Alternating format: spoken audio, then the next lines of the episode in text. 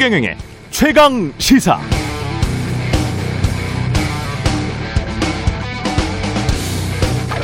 바보야, 문제는 경제야 라는 말은 1992년 미국 대통령 선거에서 민주당 빌 클린턴 후보가 내세운 선거운동 문구였습니다.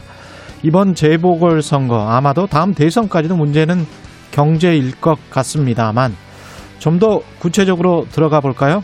한국 경제의 가장 큰 문제는 뭘까요?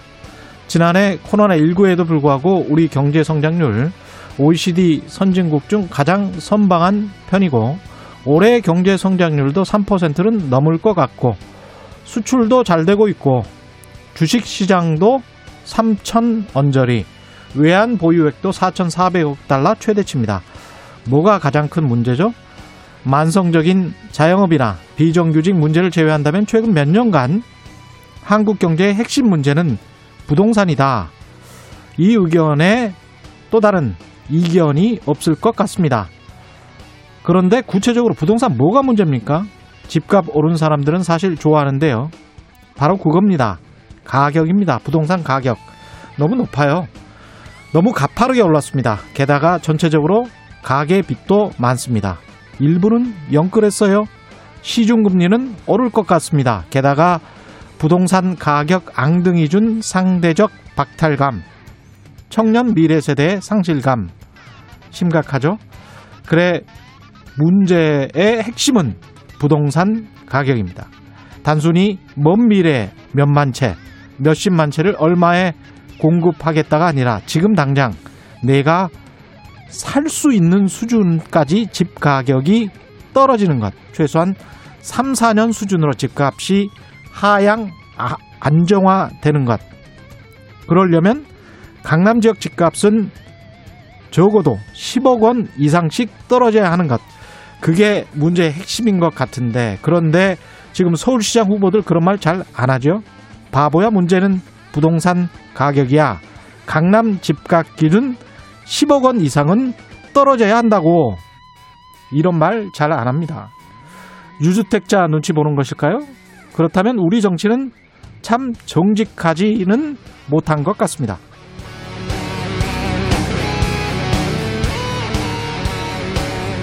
네, 안녕하십니까. 3월 31일 세상에 이익이 되는 방송 최경련의 최강 시사 출발합니다. 저는 KBS 최경련 기자입니다. 최경련의 최강 시사 유튜브에 검색하시면 실시간 방송 보실 수 있고요.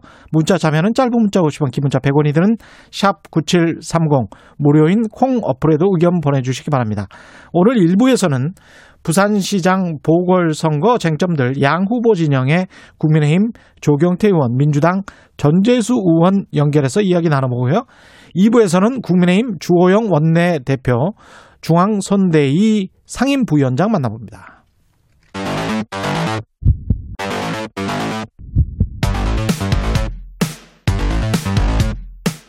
오늘 아침 가장 뜨거운 뉴스 뉴스 unboxing 자, 오늘 아침 가장 뜨거운 뉴스 뉴스 unboxing 시작합니다. 민동기 기자, 한겨레 신문 하어영 기자 나와 있습니다. 안녕하십니까? 안녕하십니까. 예, 어제 또 TV 토론 박영선, 오세훈 했습니다. 끝까지는 못 봤고요. 예. 한 1시간 정도 좀 봤습니다. 예, 그 정도면 충분하죠, 뭐. 네. 근데 어제 역시 이제 내곡동 땅 문제 가지고 예. 어, 서로 굉장히 공방을 벌였는데요. 예. 한 가지 좀 특징적인 것은 박영선 후보가 문제의 내곡동 땅 사진을 보여주면서 예. 어, 오세훈 후보 처가 땅하고 이상득 전 의원 사유지 그리고 이명박 전 대통령 사저 땅이 붙어 있다. 결국 MB 패밀리와 MB 황태자의 땅들이 붙어 있는 곳이 그린벨트가 해제가 됐다. 이렇게 음. 지적을 했습니다. 어제 그 토론회는 한 가지 좀 차이점이 있었는데요. 예. 민생당의 이수봉 후보도 토론회에 참여를 했습니다. 왜냐하면 음. 2018년 지방선거에서 3% 이상 득표율을 기록을 했거든요. 아, 선관위 주최 토론회이기 때문에 예. 기준에 따라서 민생당 후보도 이제 토론에 참여했는데 예. 그 이수봉 후보도 음. 오세훈 후보 얘기를 들어보니 설득력이 없다. 국민을 우습게 아시는 것 같다. 이렇게 또 비판을 하기도 했습니다. 오세훈 후보는 반박을 했을 것 같은데요. 예, 뭐 어, 그린벨트 해제가 어, 특히나 그 그린벨트 해제가 서울시 국장 전결로 결정됐다는 그런 해명들을 계속 내놨습니다. 예. 그러니까 본인은 관련이 없다라는 거죠. 음. 그러면서 거짓말 프레임이다. 음. 어, 자꾸 자기를 어, 거짓말을 어, 한 것으로 프레임을 씌우려고 한다라고 이야기를 하는- 겁니다. 그러니까 어, 그린벨트 해제는 그러니까 본인이 시장이 되기 전에 노무현 정부 때 서울주택 도시공사가 국토부의 제안에서 시작된 것이다 이렇게 해명을 하고 있는 거거든요. 예. 어, 또 오후번 이런 이야기를 하고 있습니다. 이제 처가 땅이라고 강조를 합니다. 음. 어, 처가가 어, 상속받은 땅을 갖고 있다가 정부 방침에 의해서 강제 수용을 당한 것 이것이 본질이다. 어, 이렇게 이제 강조를 하고 있는 거죠. 예.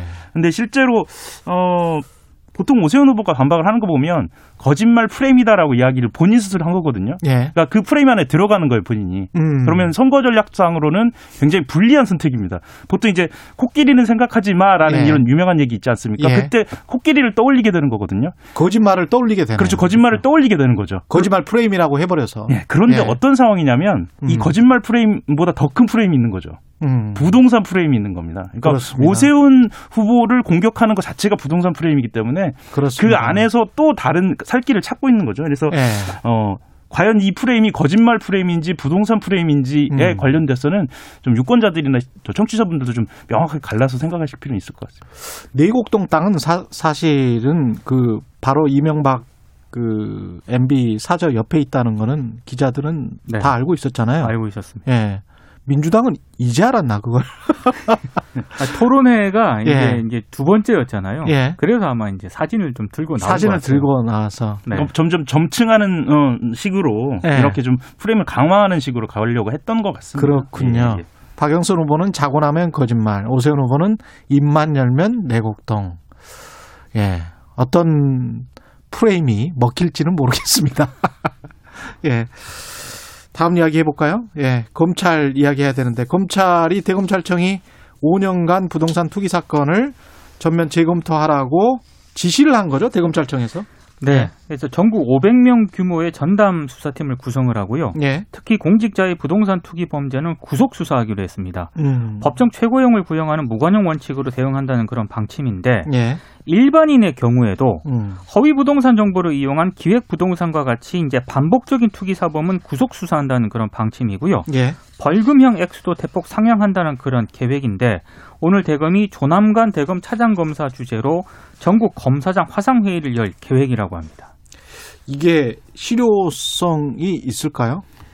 검찰이 일단 자기의 실력을 보여줘야 하겠죠. 음. 그러니까 어, 부동산 수사, 특히나 이렇게 그 자금의 흐름을 봐야 하는 수사는 어, 바로 우리의 몫이다. 아, 라는 것을 보여줘야겠. 특히나 그 불기소 처분 이후 제기된 사건 뭐 이런 사건 같은 경우에는 본인들이 처분한 사건이잖아요. 그렇죠. 이거 자체에 대해서 다 다시 들여다본 것은 나는 것은 검찰 스스로도 사실 뭐랄까 석연치 않은 부분이 있죠. 음, 음. 주목할 부- 만한 부분은 예. 4급 이상의 공직자 부패 사건입니다. 예. 그러면 고위공직자로 나아간다는 것인데 음. 사실 지금 경찰이 하고 있는 그 LH 사건보다는 오히려 더 여론의 주목을 받을 수도 있는 대목이기 때문에 그러니까 기존의 검찰이 불기소 처분을 했는데 이걸 한번 다시 한번 봐봐라 이런 그렇죠. 이야기군요 예, 대검찰청이. 예, 그래서 네. 그 부분에 대해서는 검찰이 좀 집중적으로 들여다 볼 것으로 보입니다. 특히나 500명 규모면은요 음. 굉장히 대규모입니다. 예. 제가 보기에 10명 이상 찾아내기 힘들 거라고 봅니다. 아, 왜냐면요. 그- 예, 미공개 정보와 이 부동산 투기라는 죄는 없어요. 그렇죠. 예. 그런 죄는 없고 미공개 정보를 입증을 해야 되고 네. 그걸 통한 부당이득을 입증을 해야 되는데 법적으로 쉽지 않아요. 미공개 정보라는 거는 그 미공개 정보의 정의를 해야 되는데 이런 인터넷 시대에서 이게 미공개 정보였느냐 조그마한 커뮤니티 게시판에라도 슬쩍 들어가 있었느냐 이것도 쉽지 않은 노릇이고 특히 땅에 관한 거는 지금 사실은 부동산 취재 많이 해보신 기자분들은 다 알고 있는데 뭐 굉장히 많은 정보가 있습니다. 네. 인터넷에 이미. 근데 그거 보고 했다라고 말하면 뭐라고 막 할 말이 없어요. 뭐 투기했냐라고 그 죄를 묻으면 투기가 죄냐 이렇게 물으면 이제 자본주의에서 내가 투자나 투기를 했다 그래 그게 무슨 죄지 이렇게 물어보면 그럼 무슨 죄입니까 하, 하 기자 어, 예? 민심에 반하는 죄가 될 예, 민심에. 반하는 죄죠. 예, 예. 예 그 연관해서 또 좀 비판적으로 보시는 분들은 예. 검찰 개혁 명분 가운데 하나가 인권 수사잖아요. 그렇죠. 근데 이게 부동산 투기 수사는 구속 수사가 원칙이라고 얘기를 했는데 음. 이게 지금 맞는 얘기나라는 그런 지적도 나오고 있습니다. 에피톤님은 이 나라가 투기 공화국인가요? 어디까지가 투기죠? 민지혜님은 아, 검찰이 칼을 뺐다면 제대로 썰면 좋겠습니다. 투기요. 이런 말씀하셨는데요. 이 말씀도 마- 다 맞고요. 근데 이제 실효성이 진짜 있어서 잘 검찰 수사가 됐으면 저도 바라는데 네.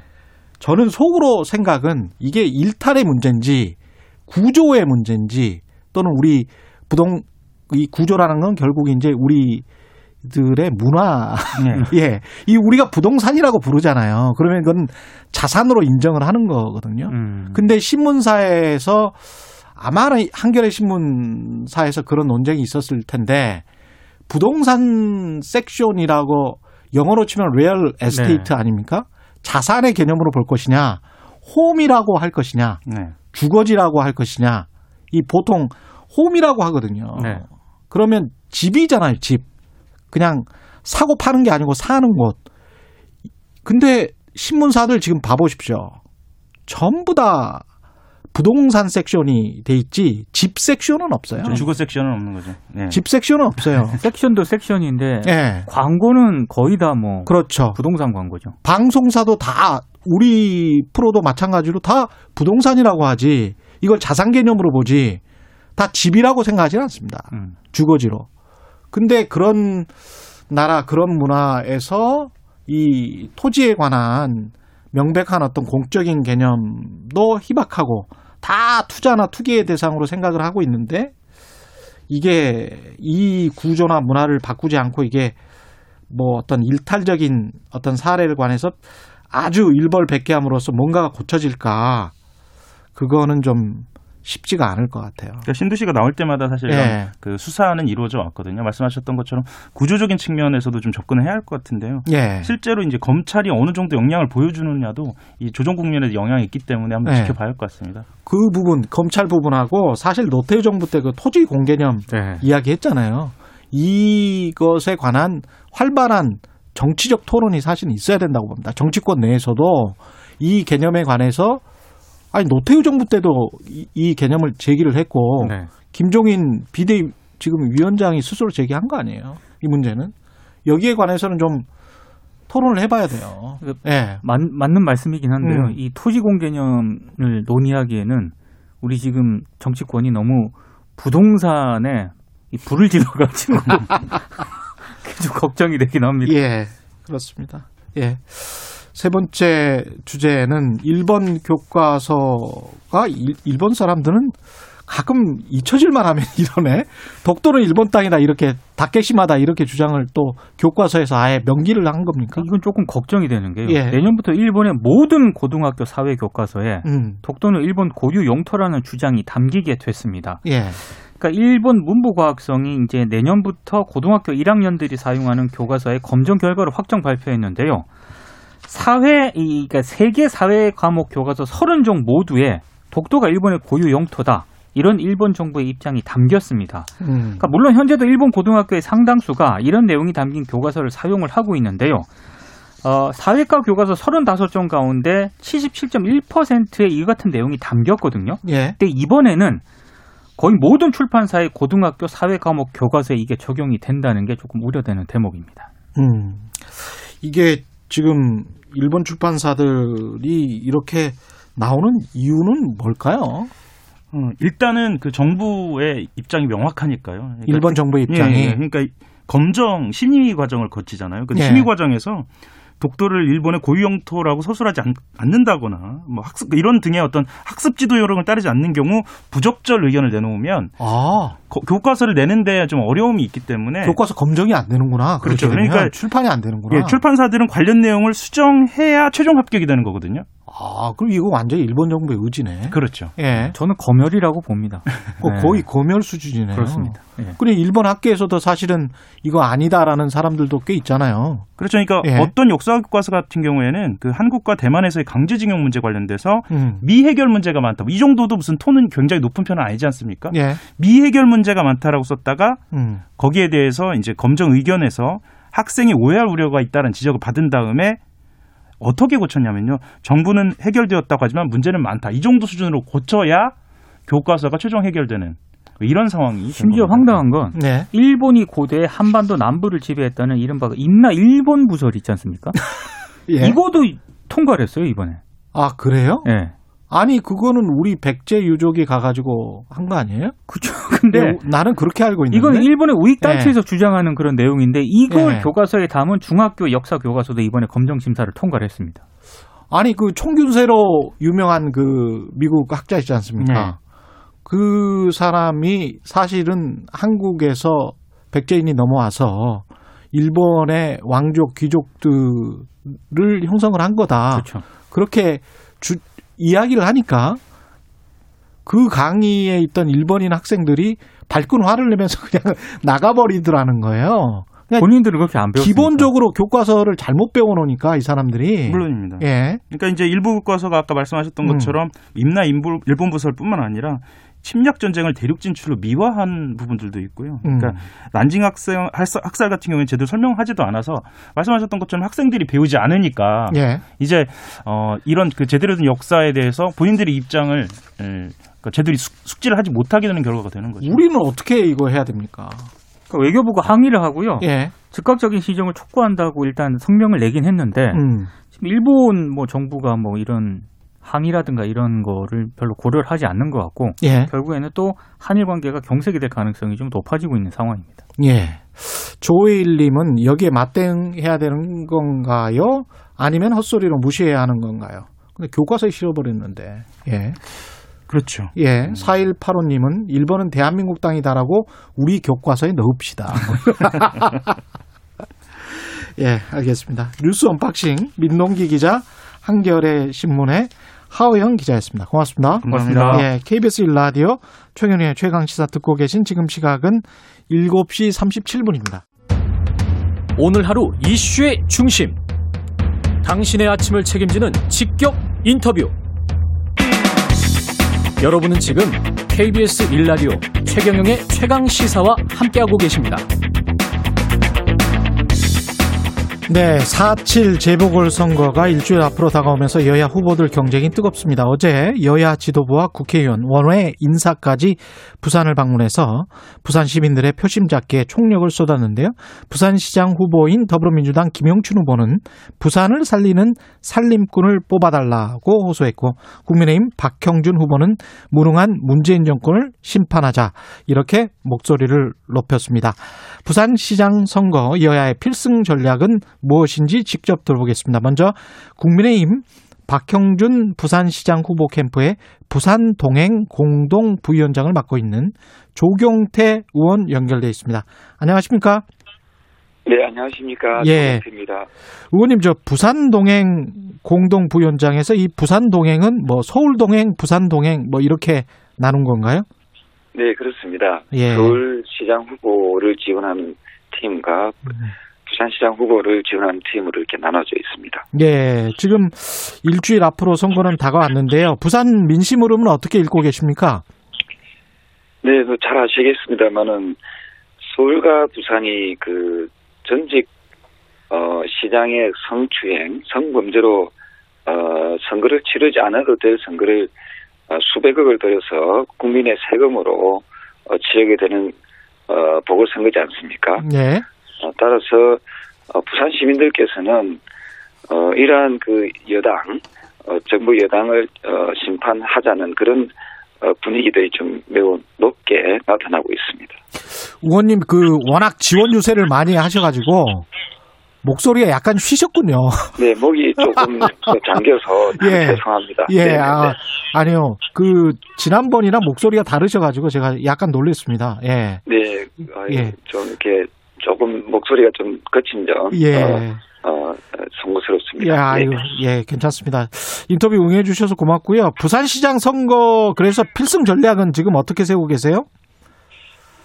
어, 아무래도 지금, 어, 더불어민주당에서는, 어, 우리 후보에 대해서, 어, 네가티브 전략으로 어, 후보를 험짓내려고 하고 있습니다. 예, 어, 거기에 대해서, 어, 저희들이 좀 더 철저하게, 음, 어, 대응을 하고 있고요. 예, 어, 또한, 어, 마지막까지 어, 긴장의 끈을 놓치지 말고 음. 어, 최선을 다해서 우리가 꼭 승리해내자 하는 그런 어, 결의에 찬 그런 의지들을 어, 지금 담아내고 있습니다. 네거티브라고 말씀하시는 건 이제 부산 LCT 의혹일 것 같은데요.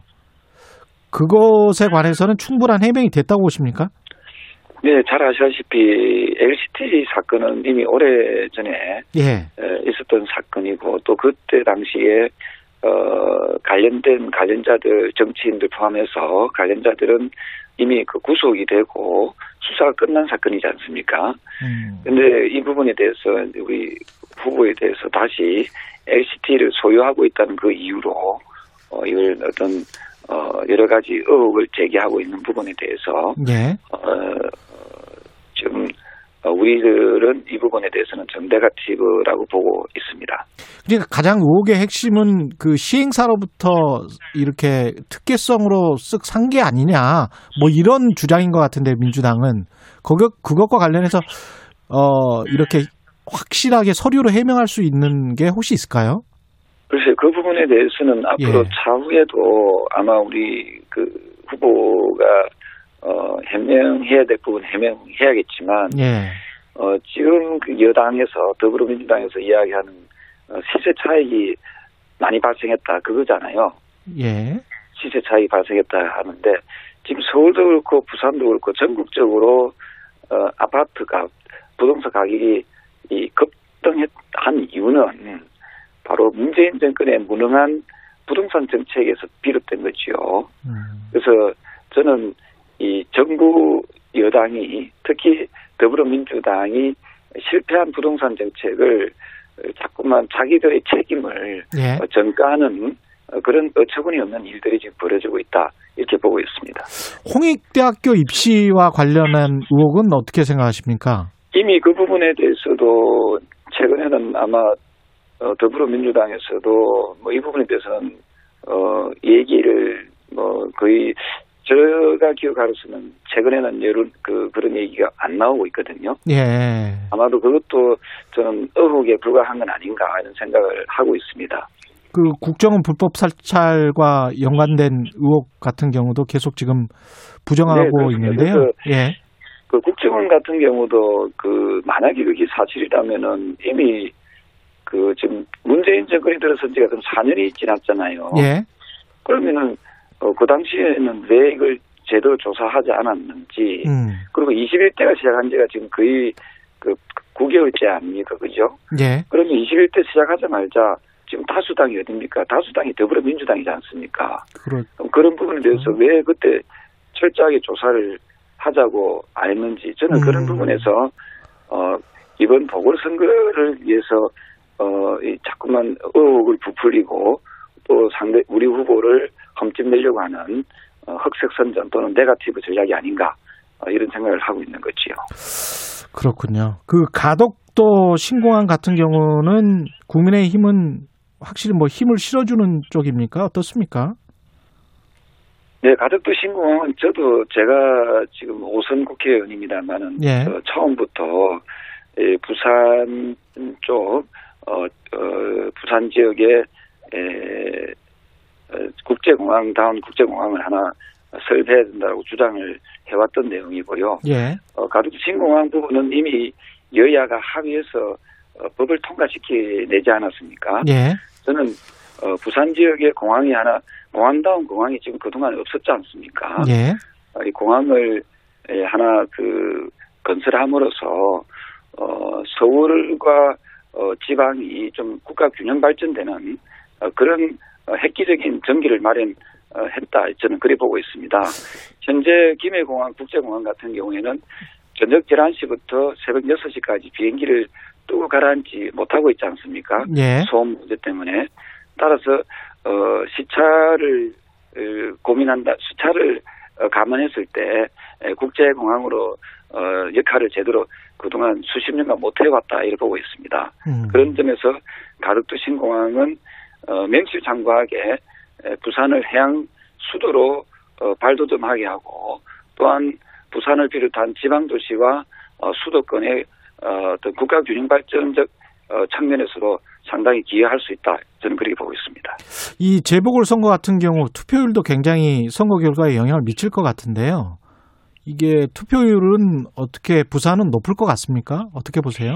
아마도 이번에 재보궐 선거는 어, 제1수도, 제2 도시인 어, 서울과 어, 부산에서 치러지는 어, 어, 대규모 어찌 보면은 보궐선거지 않습니까? 예. 어, 특히 에, 제가 서울 쪽도 보고 부산 시민들의 어떤 어, 여론이나 목소리를 들어보면은 어, 이번 보- 재보궐선거는 어, 단순한 재보궐선거가 아니라 어, 문재인 정권의 어, 실패한 실정에 대해서 특히 이 실패한 부동산 정책에 대한 어, 심판에 대한 어, 성격도 매우 강하다 어, 이래 보고 있기 때문에 그 어느 때보다도 어, 투표율이 예, 높지 않을까 이런 생각을 하고 있습니다. 네. 오늘 말씀 감사하고요. 여기까지 듣겠습니다. 고맙습니다. 네, 감사합니다. 네. 국민의힘 박형준 부산시장 후보 캠프의 부산동행 공동부위원장 조경태 의원이었고요. 이어서 더불어민주당 김영준 후보의 총괄 선대본부장이죠. 전재수 의원 연결돼 있습니다. 안녕하십니까, 의원님? 네, 반갑습니다. 예. 전재수입니다. 예, 비슷한 질문부터 시작하겠습니다. 부산 민심 흐름을 어떻게 읽고 계세요? 어, 민주당의 귀책 사유 때문에 어, 치르지 않아도 될 보궐선거를 치르고 있는 것은 사실입니다. 예, 어, 다시 한번 어, 진심을 다해서 어, 사과 아, 말씀을 드리고요. 어, 수차례에 걸쳐서 어, 당 지도부도 이제 에, 사과를 드렸고 어, 그럼에도 불구하고 어, 그렇다 그래서 어, 아무나 뽑는 선거는 아니죠. 예, 예, 더더구나 어, 전임 시장에 어떻게 보면은 넓게 보자면 도덕성 문제 때문에 이 재보궐선거를 치르고 있는데 예, 지금 박형준 후보와 관련해서 쏟아지고 있는 이게 매일 한 건 이상씩 쏟아지고 있어요. 예, 뭐 홍대 자녀 입시 비 입시 비리 의혹이라든지 LCT 의혹 그다음에 국회 에, 고급 레스토랑 국정원 댓글 기장군에 있는 호화주택 아, 재산 신고 누락 문제 등등 해서 그래서 전반적으로 어, 도덕성 문제 때문에 보궐선거가 치러지는데 이렇게 도덕적으로 의혹이 많은 사람을 과연 뽑아서 되겠냐.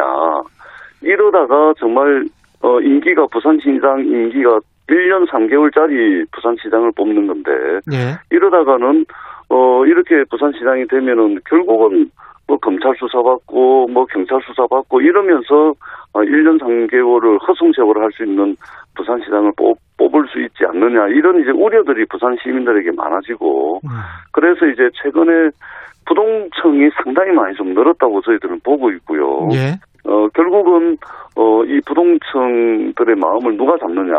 아, 여기에 따라서 이제, 에, 선거 승패는 결정될 것이다. 이렇게 저희들은 보고 있습니다. 선거가 끝나고 박형준 후보가 시장이 된다고 하더라도 검찰이나 경찰의 수사가 요하는 사안이다라고 생각을 하시는 건가요? 분명히 저희들이 이미 몇, 몇 가지 문제에 대해서는 고발 조치를 했고요. 예, 경찰에서 지금, 어, LCT 특혜 분양에 대한 수사를 지금 하고 있는 것으로, 어, 알고 있고요. 예, 그 다음에 지금 이 나오는 문제가 사실은 그냥 쉽게 넘어갈 만한 성격의 문제가 아닙니다. 특히 국정원 댓글 같은 경우도 이게 국정원이 그냥 막 이 장인애들이 불법인 줄 알면서 문건을 정보를 생산을 하지를 않거든요. 예, 저도 이제 청와대에 근무해봐서 알지만 음, 이 밑에 배포처라든지 이런 게 다 있거든요. 예, 그 그냥 뭐 이게 구멍이 뭐 숭숭 뚫려 있는 그런 정보기관들이 아닙니다. 분명히 홍보기획관이나 어, 호- 저 정무수석 다 배포수로 다 돼 있고 또 어떤 문건에 있어서는 어 홍보기획관에 말하자면 어 지시로 문건을 작성하게 된다라는 그런 내용까지 다 나와 있는데 전부 지시는 아니고 모르쇠로 요, 요청으로. 예. 예, 예. 그래서 요청으로 예. 그 그것도 이제 모른다 그러고 그 다음에 이 지금 자녀 입시 문제라든지 LCT라든지 레스토랑이라든지 음. 조연화랑이라든지 기장의 건물이라든지 이 모든 것들이 음. 박형준 후보에게는 우연이라는 일들이 너무 많이 일어나요. 이 전부 음. 우연히 이렇게 생긴 일들입니다. 지금 해명을 하는 걸 보면 예. 그렇기 때문에 사실상 부산시장의 잔여 임기 1년 3개월은 부산 경제에 있어서는 골든 타임이거든요. 예. 이 1년 3개월이 짧기는 하지만 이 가덕 신공항 문제라든지 여러 가지 이 부산의 현안을 내 놓고 보자면은 골든 타임인데 이 골든 타임을 수사받느라고 또는 의혹을 해명하고 어 지나가느라고 이 시간 이 시간을 다 허송세월할 가능성이 굉장히 많다. 그래서 부산 시민들이 굉장히 불안해하고 있고 초반기에 박형준 후보를 지지했던 많은 분들이 지금 부동층으로 상당히 돌아서고 있고 밑바닥 여론은 사실은 요동을 치고 있다. 아, 저희들은 그렇게 보고 있습니다. 지금 밑바닥 여론 말씀하셨는데 이제 국민의힘 쪽에서는 민주당의 이런 의혹 제기를 네거티브 공세라고 이야기를 하고 있고 지금 언론에 보도되고 있는 여론조사도 아직은 그렇게 민주당이 전세를 역전했다거나 많이 따라잡았다 이렇게 보이지는 않거든요. 국민의힘도 이제 에, 눈에 보이는 대로 예. 귀에 듣기는 대로 보시면 예. 이것이 어, 근거도 없는 네가티브인지 예. 어, 스스로도 할 거라고 생각을 합니다. 음. 왜냐하면 저희들도 이제 선거를 하면 의뢰이 어, 이 네가티브 카드를 만지작거리는데 예. 대개의 경우 아 이거는 그냥 논평 한번 내고 끝낼 일, 음. 아 이거는 그냥 오늘 문제 제기하고 끝낼 일 이렇게 저희들도 판단이 다 서거든요. 예. 그리고 그런 판단에 따라서 이제 에, 논평도 내고 그렇게 하고 지나갑니다 그냥. 음. 근데 지금 저희들이 지금 제기하고 이, 있는 이 문제는요. 예. 그런 차원에서 이루어지고 있는 그런 차원에서 제기되고 있는 의혹들이 아니라는 말씀을 분명히 드리고 음. 그리고 이렇게 해서 설사 선거가 끝나더라도 이것이 끝이 아닙니다.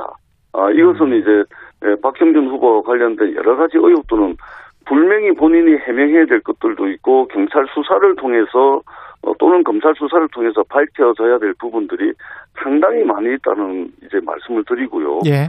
그다음에 지금 여론조사는 저희들 여론조사 저도 이제 선거를 많이 해봤습니다. 저도 떨어져 보기도 하고 당선돼 보기도 했지만 여론조사는 참고 사항일 뿐이고 더더구나 어, 지난 주말 정도 올 이번 주 초까지 발표되는 여론조사는 예. 아직도 여전히 어, 국민의힘의 단일화 경선 효과 아, 음. 이것이 에, 극단적으로 여론조사에 반영이 됐다가 그것이 지금 어, 이번 주 후반 정도를 넘기면 이것이 자연스럽게 한 4, 5% 정도 빠질 겁니다. 예. 아, 그렇기 때문에 지금까지 에, 발표된 여론조사는 크게 부산 민심을 반영하고 있지 못하다. 아, 이런 판단을 저희들은 하고 있습니다. 짧게 전호님도 인정하셨지만 윤석열 전 검찰총장이 서울 부산 시장 보궐선거 왜 하게 됐는지 잊었느냐 권력을 악용한 성범죄 때문에 하게 된 것이다 이런 발언을 했잖아요. 네. 여기에 관한 그 평가해 주십시오. 대단히 부적절한 발언입니다. 어, 어, 자신의 위치를 부적절하다. 알고 예. 자신의 위치에 맞는 본분에 맞는 말씀을 어, 하시기를 바라고 음. 이렇게 하시면 검찰 조직을 다 망가뜨립니다.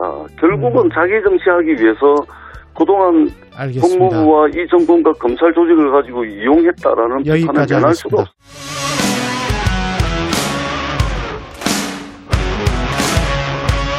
오늘 하루 이슈의 중심 최경영의 최강 시사 네, 4.7 재보궐 선거 꼭 일주일 앞으로 다가왔습니다. 여야 선거전 갈수록 격화되고 있는데요. 예, 어제는 박영선, 오세훈 여야 서울시장 후보 간 두 번째 TV 토론회가 있었습니다. 여전히 정책은 실종되고 네거티브 공방만 반복됐다는 평가도 나오고 있습니다. 오늘은 국민의힘 주호영 원내대표이자 중앙선대위 상임부위원장 연결해서 예, 재보궐선거 이야기 나눠보겠습니다. 대표님 안녕하세요. 안녕하십니까 주호영입니다. 예. 일단 정부는 LH 사태 이후에 여러 가지 지금 부동산 투기 재발 방지책 그다음에 청와대에서도 뭐 대통령이 직접 이야기를 했습니다. 홍남기 부총리는 부동산 시장 4대 교란 행위에 관해서는 부당이득의 3배에서 5배까지 환수하겠다. 대급찰청도 뭐 부동산 투기 관련된 사건들 다 재검토하겠다. 5년 동안 이렇게 하고 있는데 야당 입장에서는 전체적으로 어떻게 평가하십니까? 우선 어, 저희들이 보기에는 불법 투기를 막겠다는 것을 반대하는 국민이 누가 있겠습니까? 예. 투기는 철저히 잡되 보여주기식의 엄포가 아니라 실효성 있는 대책이 필요하다고 봅니다. 어, 문재인 대통령 집권한 지 4년이 돼, 돼 가는데 그동안 어, 상대방에 대한 적폐청산으로 온통 나라를 시끄럽게 하면서 이런 것들에 대한 평시에 감독을 하고 수사를 하고 체크를 할 이런 건 전혀 하지 않다가 선거를 앞두고 이런 일이 터지니까 이제 온갖 그 과잉 입법 그 다음에 보여주기식 이런 걸로 어, 넘어가려고 하고 있다. 전반적으로 그렇게 평가를 하고 있습니다. 어떤 부분이 과잉 입법이고 보여주기식인지 좀 구체적으로 말씀을 해 주십시오. 예, 우선 어, 전 공무원에 대해서 재산 등록을 하겠다고 하는데 네. 예, 그러면 대략 한 150만 명, 정확하게는 137만 명쯤 되는데 대상을 빼면 예. 4인 가족을 기준으로 하면 전 국민 600만 명이 재산 등록을 해야 합니다. 예. 이 하위 직급까지 낮은 직급의 공무원까지도 모두 잠재적인 범죄자로 보는 시각이고요. 예. 어, 행정력의 낭비일 뿐입니다. 음. 더구나 공립학교 선생님들이라든지 국공립병원 의사 같은 분들이 어떻게 내부 정보를 알 수 있는 위치에 있습니까? 그러니까 이것은 어, 신뢰는 거두지 못하면서 전 국민에게 불편을 끼치고 행정력을 낭비하고 또 다른 부작용을 가져오는 그런 방식이다. 그 다음에 투기로 얻은 부당 이득을 소급 적용하는 것도 예. 당장 법 감정으로 보면 그럴 수가 있지만은 음. 에, 우리 헌법은 소급, 소급 입법 금지를 명문으로 규정하고 있습니다. 예. 일제 취득한 재산만 예외적으로 허용하는 정도이고 이기 때문에 예. 위헌의 소지도 크고 어, 실효성도 의문인 거죠. 음. 한마디로 어, 목이 보고 큰 칼을 빼는 격이다. 그래서 이것을 평소에도 개발 계획을 수립하고 그것을 집행하고 해서 그 정보를 알 수 있는 사람들에 대해서 철저하게 평시에도 늘 이걸 체크하고 문제가 생기면 엄벌에 찬다는 걸로 관리하면 되는 것이지 음. 그런 정보를 접근할 권한도 없고 알 권한도 없는 일반 공무원, 공무원의 가족 600만 명에게까지 이럴 필요는 없다. 그렇게 보고 있습니다. 그러면 LH 같은 그런 공공기관들, 부동산과 관련된 기관들만 하면 된다 이런 입장이신가요? 예, 개발 계획을 수립하는 직책에 있는 공무원들, 음. 그 다음에 보상에 관계되는 일을 하는 LH나 SH 같은데, 예. 그 다음에 지방 광역 자치 단체별로도 또 그 지역의 주택공사, 개발공사가 다 있습니다. 예. 그런 데를 집중적으로 철저히 해야 하는 것이지, 예. 예, 아무 관련 없는 9급, 8급 이런 사람까지 재산, 형제, 저 직계 좀비소까지 다 드러내라 하면 그 공무원 할 사람이 있겠습니까? 그게 근데 그 과거에도 그 하위직 공무원들 같은 경우 특히 4대 사정기관 같은 경우는 등록을 하는 게 낫지 않느냐는 논의가 좀 있지 아, 않았었습니까? 그래서 예. 그런 일을 하는 영역에 있는 사람만 하자는 거죠. 예. 주민등록 등초본 발급하는 분이 저이 개발 정부와 무슨 관계가 있겠습니까? 그래서 음. 이 민주당과 문재인 정부가 하는 일하는 방식이 늘 그래요. 예. 어, 예를 들면 어, 임대차 보호 3법이라든지 음. 그다음에 이 소위 공직선거법에 저 이 연동형 비례대표제를 하는 것이라든지 예. 또 뒤에 이야기 나오겠습니다마는 이해 충돌 방지법이라든지 예.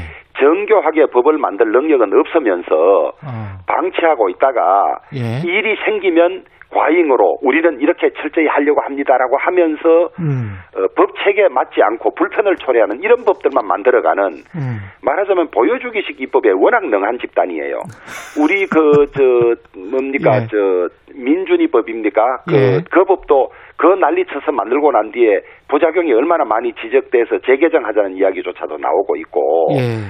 뭐 이런 또 저 소위 김영란법이라고 일컬어지는 그 법도 만들고 나서 얼마나 문제가 많아서 막 항의도 받고 조정도 하고 이랬습니까? 늘 이런 식이에요. 선무당이 사람 잡는다는 말이 있습니다만은 예. 숫자의 힘으로 좀 정교하게 해주면 좋겠는데 예. 딴 데 정신 팔다가 일 생기면 호들갑 떨고 대각 만들어서 거기에 또 부작용이 생기게 하고 생기게 하고 음. 이런 일들을 되풀이하고 있다고요. 그런데 그 김영란법이랄지 이런 것들이 좀 있어서 사회가 조금이라도 좀 깨끗해지지 않았나 그런 생각도 들긴 합니다만. 저희들은 어, 그법 자체의 필요성을 부정하지는 않습니다. 필요하지요. 예. 예. 그러나 필요하다는 것과 대강 대강 엉망진창으로 만든 것과는 구별이 돼야 되는 거거든요. 음. 정교하게 그 딱 필요한 규제를 하고 그렇지 않은 사람에게 대해서 과잉 규제가 안 되는 그런 법 체계를 만들어야 하는데 예. 이건 뭐 마구잡이입니다. 너무 마구잡이다. 예. 이해충돌 방지법 말씀하셨는데 이해충돌 방지법도 마구잡이다라고 생각을 하시나요? 이해충돌 방지법은 진작에 만들었어야 하죠. 예. 제 같은 경우는 오래 전부터 국회의원이 예산을 주면서 그 예산을 받는 단체장을 하는 일이 비일비재했습니다. 체육단체장이라든가 이런 건 하지 말아야 되고 금지해야 된다고 주장해왔던 사람인데 예. 지금 어, 이해충돌 방지법은 제가 파악을 해보니까 정리되어야 할 쟁점이 11가지인가 12가지가 있습니다. 예. 공직자의 범위, 크게 저 중요한 것만 말씀드리면 공직자의 범위를 어디까지 할 것이냐, 음. 언론인과 사립학교 교직원까지 포함할 것이냐 말 것이냐, 예. 그 다음에 직무상 비밀의 범위를 직무상 비밀로, 공무상 비밀로 할 것이냐, 미공개 정보까지도 확대할 것이냐부터 12가지 쟁점이 정리돼야 합니다. 예. 어, 민주당 내에서 의견이 일치하지 않은 부분도 있는데, 음. 이 이제 선거 앞두고 이런 LH 같은데 이런데 이해 충돌 관계가 생기니까 또 이 난리를 치는 거예요. 음. 더구나 대통령께서 이해 충돌 저 방지법 빨리 만들으라고 하니까 또 아마 숫자 가지고 이 만들고 나서 부작용은 그 뒤에 차례차례 나온 이런 걸 또 밀어붙이려고 하는 것 같아요. 예. 그러면서 어, 이게 오늘 오후에도 또 법안 심사 소위를 하거든요. 그렇습니다. 예. 예. 그런데 우리가 마치 국민의 힘이 이, 이것을 반대해서 못하는 것처럼 떠넘기는 그런 일만 계속 이야기를 하고 있다고요. 반대는 안 하시는 겁니까? 아, 저희들은 오히려 적극적으로 하되 음. 법 체계에 맞아야 한다. 이 12가지 쟁점이 정리돼야 한다. 예. 아, 방금 말씀드린 그런 두 가지를 포함해서 언론인이 9만 명쯤 된답니다. 예. 그다음에 사립학교 저 교직원도 뭐저 수십만 아닙니까? 음. 이런 사람들까지도 포함할 것인지 말 것인지는 국민 전체에 미치는 영향이 대단히 크지 않습니까? 예. 이런 것들을 이게 지금 재정법이기 때문에 에, 하나하나 그 공청회를 열어서 저 부작용 그다음에 포함했을 때의 장점 이런 걸 다 정리해 가는 그런 법이고 예. 뭐 일주일 안에 한 한두 달 안에 만들 수 있는 이런 법이 아니거든요. 음. 어, 이해 충돌 방지법이 이 법안으로 그 발의된 지는 꽤 됐습니다만은 심리되지 않은 채 그냥 묵혀져 있다가 막상 제대로 된 논의한 건 얼마 되지 않습니다. 예. 그러니까 이게 무슨 어, 하루 이틀 늦어져서 무슨 난리가 나는 것도 아니고 제대로 만드는 게 중요하거든요. 음. 저희들은 그런 입장을 가지고 있습니다. 그 김상조 청와대 정책실장 전 정- 정책실장이죠. 예. 그 아파트 보증금 인상 문제가 알려져서 논란이 있고 한 반나절 만에 경질이 됐는데 문재인 대통령이 좀 바뀌었다 스타일이 예. 이런 이야기도 있는데 어떻게 생각하세요? 저는 이제 문재인 대통령 스타일이 바뀐 것이 아니고 예. 4월 7일 선거를 앞두고 있으니까 음. 화급하니까 조치를 한 것이다. 예. 어, 민심의 이, 이, 저, 폭발이 간단치 않으니까 그런 거라고 보고 있고요. 예. 어, 김상조 전 정책실장 같은 경우에 저는 이렇게 보고 있습니다. 어, 임대 보증금이란 것이 시세에 따라서 형성되지 않습니까? 예. 그게 자유시장의 원리인데 음. 에, 이분이 앞장서서 어, 5%로 묶는 법을 앞장서서 만드는데 주- 주도적 역할을 했고 음. 그 다음에 이 과도한 임대 보증금이나 전세금 상승을 막는 정책 총괄인데 그걸 막지 못한 사람 아닙니까? 예. 그래 놓고 자기는 이틀 전에 이제 시세대로 올린 거죠. 시세보다 더 많이 받기야 했겠습니까? 그러니까 예. 이 정책 자체가 영 틀리고 잘못됐다는 걸 알면서도 이런 일을 했다는 게 훨씬 비난 가능성이 크고요. 예. 제 같은 경우도 작년 5월에 저, 그, 주 대표도 올리셨죠. 앞, 앞분이 나가고 뒤에 분이 들어왔어요. 제가 예. 올린 게 아니라 예. 가격 자체가 그렇게 형성돼 있었어요. 아, 시세대로. 예. 아니 근데 제가 그걸 훨씬 낮게 받으면 딴 분들 가격에 영향을 미치지 않습니까? 아, 그렇죠. 그리고 제 같은 경우는 작년 그 국회가 예. 열리기도 전이었어요. 예. 그러니까 이제 그렇게 했던 것인데 예. 저도 이 과도하게 올라간다. 저도 이 전세 보증금이 과도해서 집을 두 번이나 옮겼습니다. 그걸 감당을 못해서 예. 이것을 정책적으로 잘해서 낮춰야 하는데 음. 시세는 많이 올라가 있는데 그냥 5%로 자르는 것은 실패할 확률이 크고 부작용이 엄청나게 예상되는 거거든요.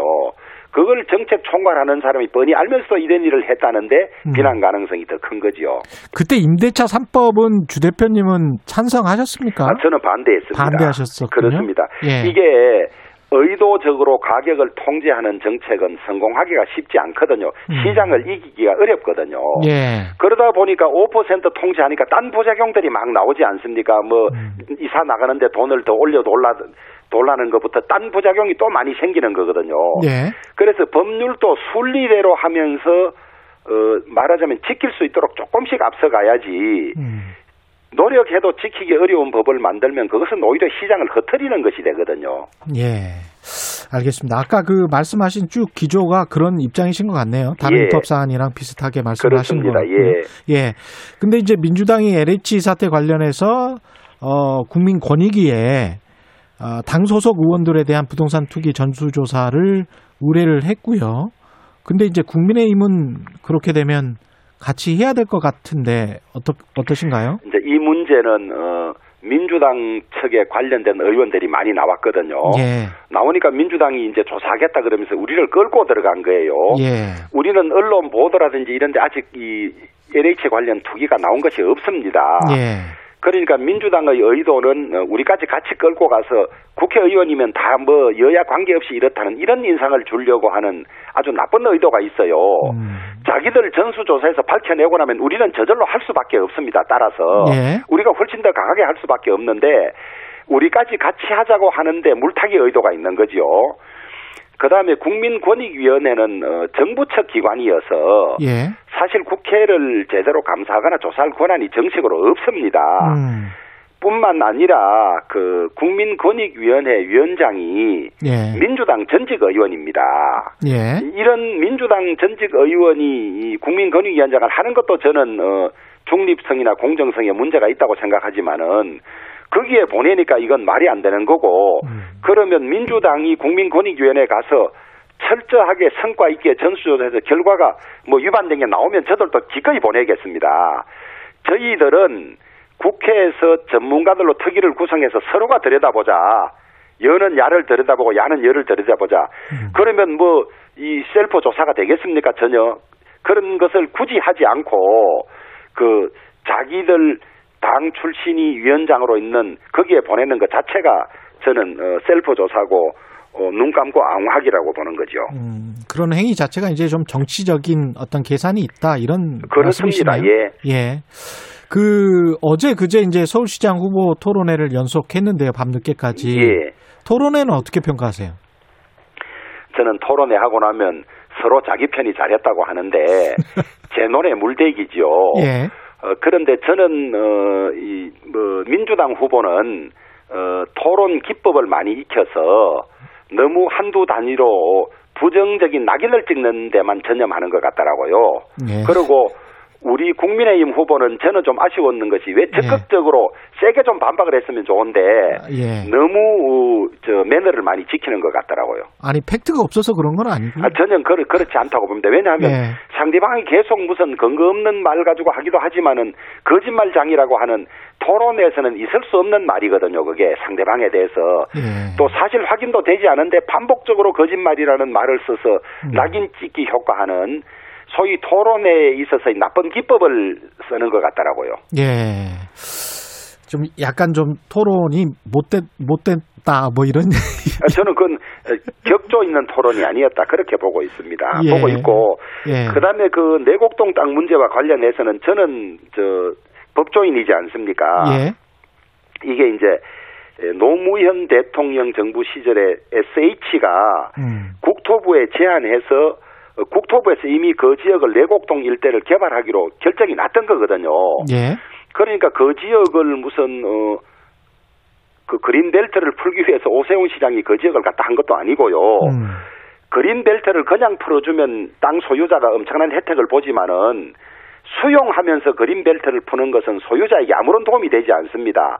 그린벨트로 묶인 상태의 가격을 평가해서 보상하는 거거든요. 예. 그래서 이게 시가의 85%밖에 되지 않았다는 것이고요. 어, 근데 사실은 그린벨트로 계속 묶여 있었으면 예. 그 공시가는 아시겠지만 워낙 시가랑 차이가 많이 나지 않습니까? 예. 그래서 이제 영원히 못 팔 땅이잖아요. 저는 그린벨트면. 그렇지 않다고 보는 것이 예. 이 그 소위 내곡동 지역은 어, 수요가 있기 때문에 음. 그 그때 안 풀렸어도 지금 신도시하고 막 만들지 않습니까? 예. 그 뒤에도 훨씬 더 풀리죠. 조금만 여유 풀렸다. 있는 사람은 아마 가지고 있으면 가지고 있을수록 뒤에 풀릴수록 아마 더, 더 훨씬 저 이익을 많이 볼 겁니다. 그리고 음. 보상 그 소위 지역에서 제외돼서 보상받는 지역에서 제외된 인근 지역이 훨씬 더 가격이 많이 올라가지 않습니까 실제로. 예. 그래서 본인이 이득을 보려면 본인 땅은 제외하고 그 인근을 수용하고 나면 개발돼서 부근 전체 지가가 상승할 텐데 음. 기본적으로 하여튼 이 특혜로 그 지역을 했다는 것 자체가 성립이 안 되는 것 같습니다. 그렇게 생각을 하시는 거고요. 예. 전반적으로 선거 결과는 서울과 부산 어떻게 생각하십니까? 특히 이제 김종인 위원장은 5에서 7% 차이 말씀하셨고 민주당 이낙연 선대위원장은 3%. 그 생각보다 두 분 다 그렇게 크게 차이는 안 날 것이다 이렇게 말씀하시는 것 같은데요. 저는 이렇게 읽고 있습니다. 예. 김종인 위원장께서는 어, 압승한다고 말씀하시면 우리 지지자들이 투표장에 가지 않지 않습니까? 예. 그러니까 아마 요 정도 이길 수 있다. 그러니 방심하지 마라. 이런 뜻으로 아마 말씀하셨던 것 같고요. 예. 민주당 이낙연 선대위원장은 예. 여론조사는 많이 지고 있습니다. 음. 지고 있으니까 많이 지는 것이 아니니까 어, 민주당 측 지지자들을 투표장에 많이 동원하려면 조금 지고 있으니까 혹은 이겨도 조금 이- 이기고 있으니까 많이 투표해 주십시오. 이 발언 자체가 과학적 데이터를 가지고 자기 나름대로 가공하고 해석한 거라고 보고 있습니다. 저는 어, 이것보다 훨씬 더 큰 차이가 날 거라고 봅니다. 아 그렇게 예측하시는군요. 아, 예, 여론조사가 뭐 예. 많게는 이 30% 차이도 나고 이러는데 음. 민심은 그런 거지요 지금 그런데 문제는 누가 투표장에 적극 가느냐 안 가느냐 이런 문제가 있습니다. 예. 어, 국민의힘 후보들이 많이 앞서고 있으니까 어, 나가 내가 가지 않아도 되겠다고 생각해 투표율이 낮아질 수가 있고 예. 결국 이제 민심은 지금 이렇게 벌어져 있는데 투표장에 적극 가느냐 안 가느냐로 결과가 얼마 차이 날 것이냐고 저는 그렇게 보고 있습니다. 선거 끝나면 김종인 위원장은 나가십니까?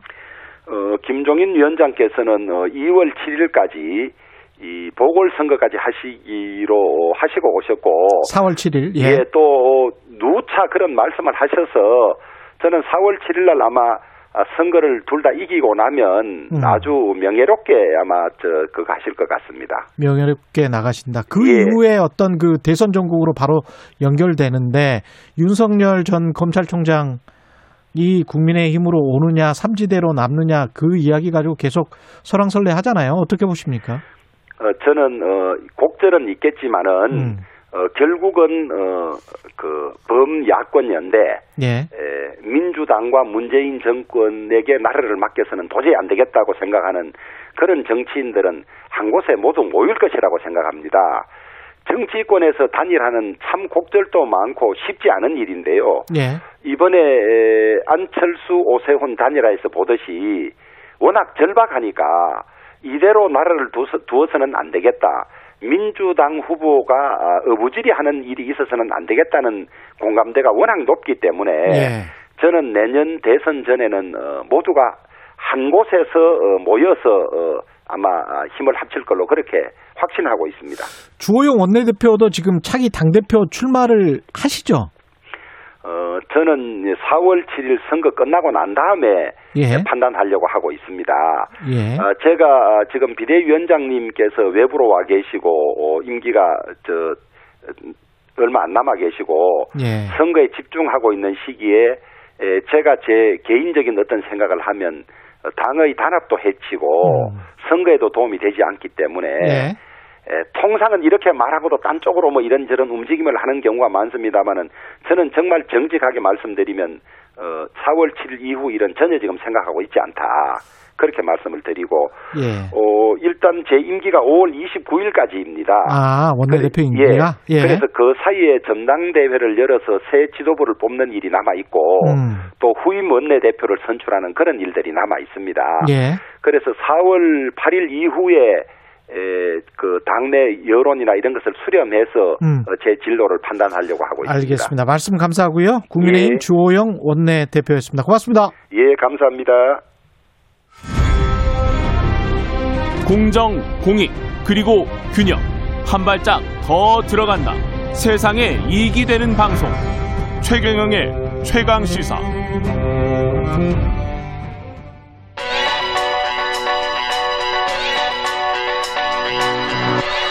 최강 시사 김한의 눈. 네, 김한의 눈 시작합니다.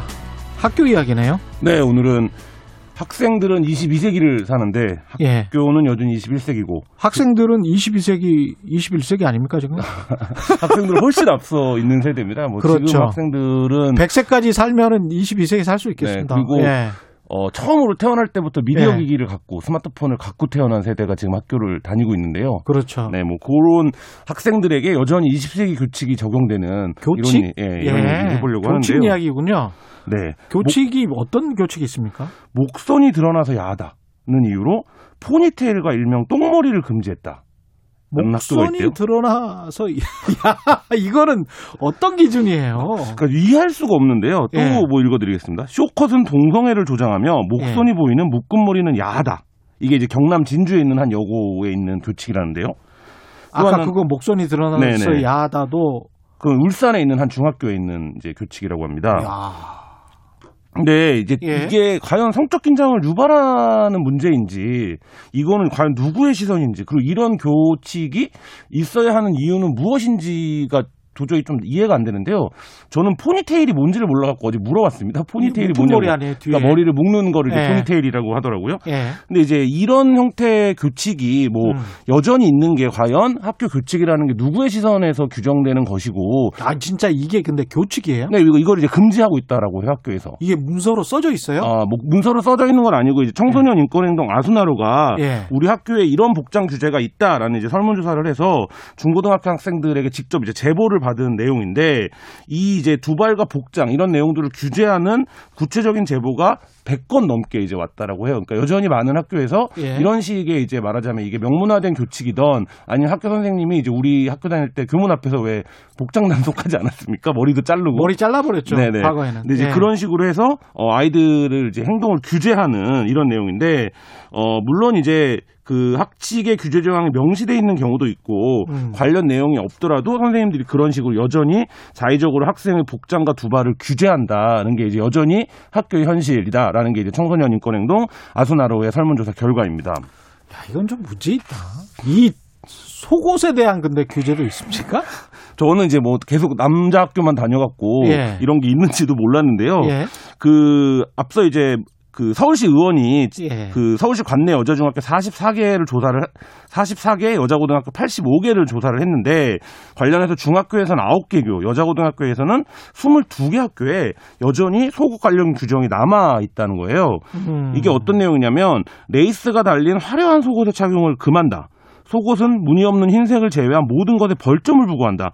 이런 이제 속옷 규제 학칙이 여전히 이제 그 규정으로 남아 있는 학교들이 있다라는 건데. 아니 남의 속옷을 어떻게 어떻게 규제를 한다는 거지? 그러니까 저 이- 이게 과연 왜 속옷에 관심을 갖는가? 예. 이걸 왜 규제하는가? 그리고 예. 이것을 어떻게 확인하는가? 이런 부분들에서 보면 음. 사실 상식적으로 납득이 안 가는데 예. 그러니까 이 부분이 이런 겁니다. 여전히 학교에 대한 관리 체계나 이런 것이 어 이제 교권이라는 이유로 굉장히 사각화돼 있고 이건 교권 아닌 것 같은데. 네, 일각에서는 예. 요, 요새 학생들도 문제다. 무슨 색조 화장도 하고 다닌다. 예. 뭐 이런 얘기들도 하는데 사실 이제 그런 것들이 충돌하면서 가장 중요한 문- 이제 말하자면 합의된 문서로 존재하는 교칙이 음. 여전히 굉장히 구시대적이다. 근데 이 부분에 대해서 어, 관심을 갖고 있지 못했다. 이런 부분들을 좀 드러내는 문제인 것 같습니다. 이게 틀에 틀에 박힌 뭔가 우리 앞으로 나란히 같은 거 했지 않습니까? 네, 그렇죠. 예. 이게 앞으로 나란히가 저는 너무 싫더라고요. 그 위에서 교탁 위에서 보면 네. 그냥 반듯해야 된다는 거 아니에요? 네. 왜 반듯해야 되지? 굉장히 그, 그쪽 네. 관점에서는 반듯해야 되는지 모르겠지만 왔다 갔다 하면서 이렇게 선생님 얼굴 보면서 수업을 들으려면 책상을 좀 옮길 음. 수도 있는 거거든요. 그러면 그거는 훨씬 더 공부를 열심히 하는 사람들한테 뭔가 인센티브를 줘야 되지. 왜 반듯반듯해야 되지? 그건- 굉장히 교육 철학적으로 하루 예. 종일 해서 안 된다 이렇게 시작을 하신 것 같은데요.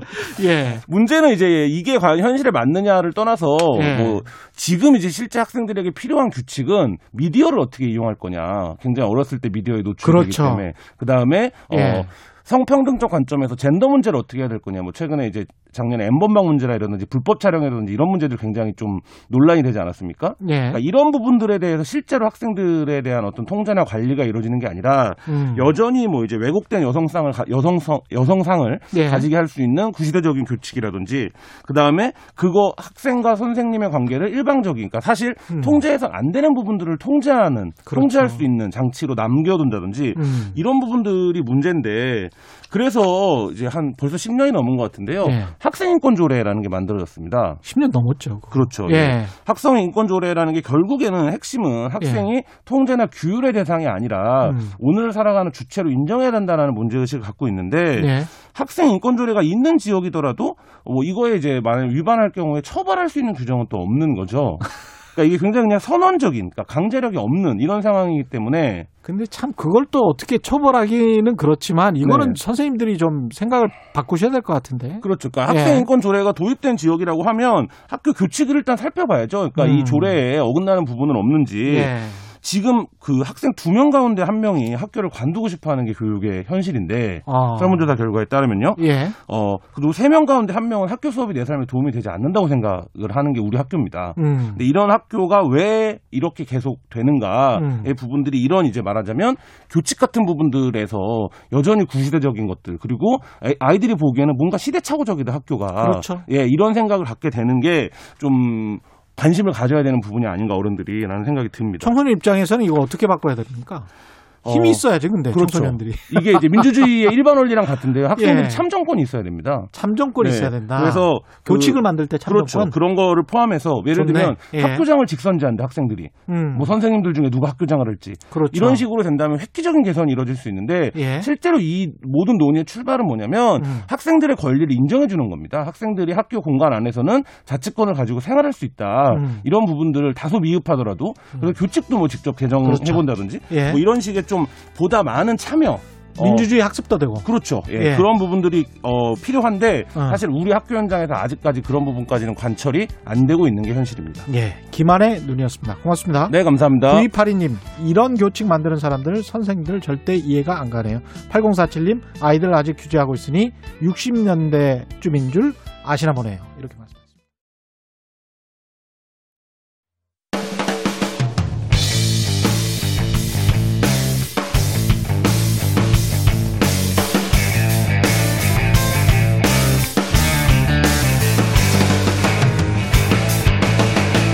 최경영의 최강 시사.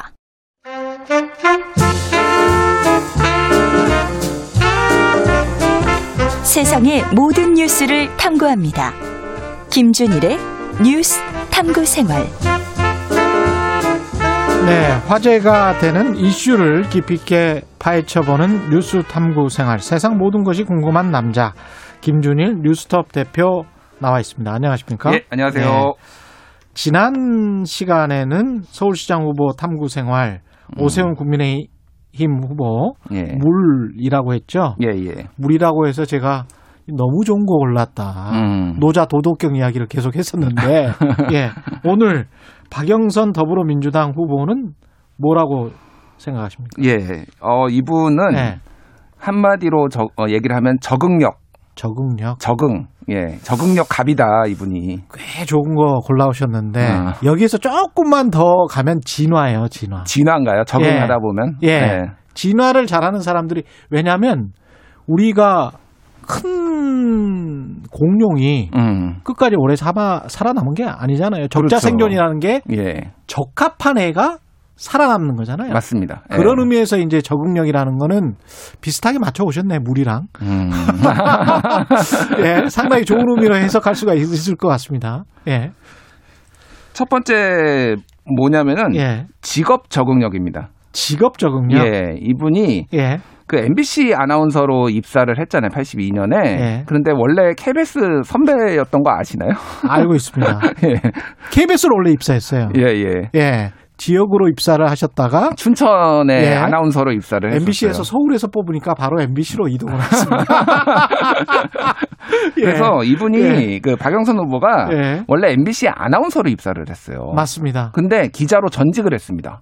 그게 그때는 그렇게 흔한 일은 아니었죠. 아주 흔한 일은 지금도 뭐 흔한 일은 아닌데 흔한 일은 아니죠. 예. 그러니까 일단은 뭐 직업을 바꾸는 거죠. 어찌됐든 이게 비슷해 보여도 잘 아시겠지만 상당히 굉장히 달라요. 다릅니다. 예, 예. 예. 근데 어찌됐든 예. 기자로 전직을 했으니까 직업 바로 근데 되게 잘했거든요. 기자로서도. 또 굉장히 잘했죠. 예. 그리고 경제부장까지 하시고 맞아요. 예. 입사 1년 만에 여성 최초로 MBC 마감 뉴스 메인 앵커를 지냅니다. 여성 맞아요. 최초로. 예. 그러니까 뭐 굉장히 인정을 받은 거죠. 음. 그리고 90년대 중반에는 여성 최초로 해외 특파원, LA 특파원에 가요. 아우 좋은 자리 다 하셨네. 부럽다. 예. 그리고 이제 저 2004년에 이제 예. 총선에 MBC 앵커 선배죠. 정동영 의원 권유로 정계에 입문을 해서 비례대표로 아 1년 그러니까 4년을 한 뒤에 그 예. 다음에부터 17대부터 그러니까 18대, 19대, 20대는 구로에서 출마를 했는데 비례 다음에 지역구 잘 적응 못 하시는 분도 있잖아요. 그렇죠. 적응 바로 했습니다. 아 이것도 뛰어나다. 예. 그것도 구로 우리면 예. 본인이 걸어온 길하고는 약간 다를 수 있는 지역구인데. 음, 예. 그러니까 딱히 뭐 연고지가 있는 것도 아니고 어찌됐든 음. 근데 어쨌든 민주당 최초 여성 정책위 의장 그리고 여성 최초 국회 법사위원장 음. 그리고 여성 최초 원내대표 그래서 여성으로서도 굉장히 족적을 남겼고 정치인으로서도 다 네. 어느 정도 잘했다라는 평가 그러니까 적응력이 매우 뛰어나다 재밌네요. 음. 두 번째 적응은 뭡니까? 저격수 적응 저격수. 예 어느 순간부터 저격수라는 이름이 익숙해졌어요. 박영선 그렇죠 후보에게. 이분이 정무위원회에 갔어요 처음에 예. 정무위원회가 본인 전공 뭐 이를테면 보통 이제 문화체육관광이 뭐 이런 데로 가는 게 보통이잖아요 그렇습니다. 기자들 하면은 기자 출신들은 근데 정무위원회 갔는데 아무 그게 없습니다 정무위는 뭐 보통 금감이랄지 음. 금융 관련이거든요. 금융 관련이 예. 많죠 예, 예. 공정이 뭐 이런 음. 건데 거기서 그래서 금산분리법 예. 입법을 관철시켜서 삼성 저격수로 상당히 유명해졌어요. 맞습니다. 기억납니다. 예, 그러니까 그 뭐 재벌이 갖고 있는 금융 계열사 같은 경우에는 지분을 5% 초과를 가지고 있으면 안 되는데 지금도 이슈가 되고 있는데 삼성생명, 삼성 뭐어 뭐 카드가 삼성전자 지분을 굉장히 맞아요. 많이 가지고 있었잖아요. 예, 예. 이게 이제 순환 출자. 예, 금산분리법 위반이라서 이거를 음. 법을 만들어 가지고 노무현 정부 때 그때 재경부에서 강- 상- 상당히 난색을 표했거든요. 이거 음. 통과시키면은 삼성 어떡 하느냐. 예. 근데 강력하게 추진을 해가지고 이 법을 통과시켰어요. 음. 그러니까 삼성 저격수로 상- 예. 상당히 이제 이름을 날렸고 또 BBK 저격수. 음. 그러니까 정동영 의원이 본인의 이제 정치 선배잖아요. 상당히 예. 정치권으로 끌어준. 그래서 2007년 대선에서 BBK 저격수로 상당히 활약을 해요. 그래서 이명박 그때 또 옛날에 경제부 기자 시절에 예. 음. 이때 이거 인터뷰를 했답니다. 이명박 당시 이제 그 정, 그 정치 현대그룹 회장할 때. 그렇죠. 예. 예. 예. 그래서 아니 그러니까 현대그룹 전 회장이죠. 그러니까 예. 그래서 인터뷰를 해가지고 BBK와 관련해서 이제 예. 더잘 안다라고 이제 굉장히 공격적으로 나갔고 음. 그래서 나중에 이제 당선이 되고 대통령이 되기 직전에는 어 저 똑바로 못 쳐다보시겠죠. 부끄러운 줄 아세요. 이렇게 이명박 당선인한테 쏘아붙인 것도 굉장히 유명한 일화예요. 아, 그렇구나. 음. 그러니까 그 현대 그 시절에는 전 회장 시절에는 BBK 사무실에서 인터뷰를 했고 그게 기억이 나는데 음. 그 다음에는 그 나는 모른다. 음. 나는 안 했다. 음. 이러니까 주어가 없다. 뭐 이, 음. 이랬던 상황이잖아요. 그렇죠. 근데 그 상황에서 또 정봉주 전 의원 같은 경우는 이것 때문에 굉장히 곤욕을 치렀는데 예. 박영선 후보 같은 경우는 그래도 성공적으로 이게 나왔습니다. 법잘 날이죠. 법을 잘 알아서 법을 법을 알아야 됩니다. 예. 예, 예, 법, 법사위원장도 했으니까 또 예. 2000그 이후에는 문재인 저격수로도 나옵니다. 문재인 저격수. 예, 사실 이게 친문이 아니라 예. 약간 비문이었어요. 예. 그래가지고 2012년 대선 캠프에서는 문재인 후보를 이제 지원을 했는데 음. 그 이후에는 당이 흔들릴 때 리더십이 흔들릴 때 상당히 문재인 후보를 어, 어, 공격을 했고요. 예. 2017년 대선에서 안희정 캠프, 캠프의 멘토 단장으로 있었어요. 아, 안희정 캠프였어요? 예, 안희정 아. 캠프에 있으면서 문재인 후보는 리더십에 있어서는 불안하고 갈등을 조장하고 분열의 리더십이다 이렇게 공격을 했어요. 재밌네. 예. 그런데 2017년에 안희정 후보가 패배한 뒤에는 또 공동선대위원장으로 또 맞습니다. 아 그렇군요. 예, 예. 그다음에 이제 문재인 정부의 장관까지 했고. 장관까지 한 거죠. 그 다음에는 지금 친문이라고 이야기를. 맞습니다. 그래서 내가 먼저 친문이다. 예. 라고 이야기를 하더라고요. 그러니까요. 그래서 세 번째 키워드가 음. 친문 적응력입니다. 이분이 보시면. 알겠지만은 예. 정동영계였잖아요. 처음에. 음. 그 다음에는 김한길계가 됩니다. 예. 근데 김한길 이제 당권 다툼이 있으면서 문재인계하고 뭐 이렇게 막 있으면서 김한길이 탈당을 하잖아요. 음. 그러면서 김한길 지역구를 물려받아요. 뭐 물려받은 게 아. 아니죠. 본인이 차지를 한 거예요. 그러니까 그게 구로를. 구로울입니까? 그게 구로울이에요. 아. 그러니까 어찌됐든 김한길계하고 또 손절을 한 거예요. 그러니까 거기에서. 예. 그러면서 그 이후 에 이제 박지원 의원하고 국민의당 이제 탈당 러시가 있었잖아요. 2015년, 2016년에. 예. 그때 있을 때 안 나갔습니다. 왜냐면 박 박지원 의원이랑 진짜 친했잖아요. 또. 정동영 의원도 나갔잖아요. 그리고 예. 근데 안 나갔어요. 안 따라 음. 나가고 당에 남았어요. 그러니까 판단력이 굉장히 좋은 거죠. 어찌됐든. 야, 예. 이건 판단력도 판단력이 운도 좋고 음. 그렇습니다. 예. 그때 그래서 예. 이현주 의원은 나갔잖아요. 음. 그런 다음에 나중에 이제 정치적 행보가 극명하게 갈리니까 언주야 언니는 행복하단다 뭐 이런 말이 인터넷에 유행어로도 돌고 뭐 예. 그런 일이 있었어요. 어찌됐든 지금은 친문 정치인이 됐어요. 친문 정치인이나 본인이 예. 스스로 원조 친문이라고 이야기를 하니까. 본인이 예. 또 경희대 동문이다. 아, 그러네요. 예, 예. 예, 그러니까 원래는 대통령하고. 상명대로 입학을 했는데 편입을 음. 했어요, 경희대. 그래서 예전에는 예. 그거를 강조를 안 했는데 이제 음. 문재인 대통령이 대통령이 된 다음에 음. 경희대 동문임을 상당히 강조를 하고 문재인 보유국이다 뭐 이런 말들을 이제 뭐 이렇게 예. 하면서 예. 굉장히 이제 친문의 어떤 그, 뭐 대표 선수 중에 한 명으로 이렇게 가는 거죠. 그래서 음. 우상 진짜 원래 친문이었던 우상호 의원도 당내 경선에서 이겼잖아요. 그렇습니다. 예. 거기다가 장관 할 때도 꽤 칭찬을 많이 받았어요, 사실. 그래요. 그래서 예. 네 번째가 장관 적응 력입니다. 예. 그래서 이분이 그동안 행보를 보면은 음. 대기업 저격수. 음. 그래서 굉장히 강경파라고 해서 우려가 좀 있었어요. 그렇죠. 잘할 거냐. 음. 근데 사실 이제 장관의 업적으로 보면은 진짜 상당히 호평을 받았습니다. 이게 어느 정도냐면은 중소기업 벤처부가 사실은 아시겠지만은 좀 부처 중에서 약간 제일 밑입니다. 18개 정부 부처 중에서 제일 밑이었어요. 예, 예. 예. 근데 이거를 위상을 상당히 끌어올렸어요. 예. 그래서 중소기업 벤처부가 상당히 위상이 올라가서 내부 평가도 굉장히 좋고 지금 정부 예산안 따는 거 보면 알, 알거든요. 이게. 지금 예. 어, 올해 예산이 17조 3천억 원인데 엄청나게 따는 겁니다. 예. 산업통상 자원부보다 많습니다. 이게 굉장히 그 사실은 쇼킹한 거죠. 쇼킹한 거예요. 관가 입장에서는 예, 예. 이게 산자부보다 중기부가 더 많아. 이거는 아마 역사상 이런 일이 없었을걸요. 박 장관 그러니까요. 시절에만 지금 이런 상황이었을 겁니다. 그러니까 본인의 영역을 계속 이제 확장을 한 거예요. 그래서 뭐 중기부 직원들은 굉장히 좋아할 수밖에 굉장히 좋아하죠. 그래서 네. 이제 했던 게 유니콘이라고 기업 음. 가치 1조 원 이상의 비상장 기업을 육성하겠다 이런 거를 적극적으로 해가지고 예. 어쨌든 국내 유니콘 기업이 재임 시 장관 재임 시절에 8개에서 11개로 늘어났어요. 음. 뭐 이런 성과도 있었고요. 그리고 예. 자상한 기업이라는 게 자발적 상생 협력 기업 이런 거를 대기업들이 중소기업과 네. 협력해라 이런 거를 해가지고 삼성도 들어옵니다. 그래서 옛날에 저격했던 삼성이 들어와 가지고 열심히 마스크도 만들고 예. 뭐 스마트 공장 주- 대- 중소기업한테 전수하고 어쨌든 예. 이런 성과를 다 냈어요. 그래서 상당히 호평을 받았다. 어, 그래서 적응력 갑이다 진짜. 이게 진짜 아까 제가 예. 모두에 말씀드렸지만 진화를 하고 있네요. 예. 이 왜냐하면 중소기업 벤처 부 어, 중소벤처기업부가 중소기업만 다루는 것 같지만 대기업이랑 관계가 좋지 않으면 음. 이 부서를 이끌어 가기가 힘들어요. 음. 왜냐하면 대기업의 어떤 상생 협력이라고 이야기는 하면서 사실은 그쪽 돈을 좀 끌어들여야 되는 일들이 굉장히 많거든요. 음. 이 부처 자체가. 그렇죠. 그래서 삼성에 완전히 밑보이거나 음. 삼성이 도와주지 않는다거나 음. 이래 버리면 이 부처가 힘들어질 가능성이 음. 높습니다. 그래서 보니까 상당히 지금 적응을 잘하셨네. 예. 예. 마지막 키워드는 음. 시장의 적응 다음에 물음표입니다. 이거는 시장. 예, 서울- 시장이라는 게 서울시장. 서울시장에 지금 적응을 잘 할 수 있나? 약간 물음표가 근데 쳐졌어요 지금. 그렇죠.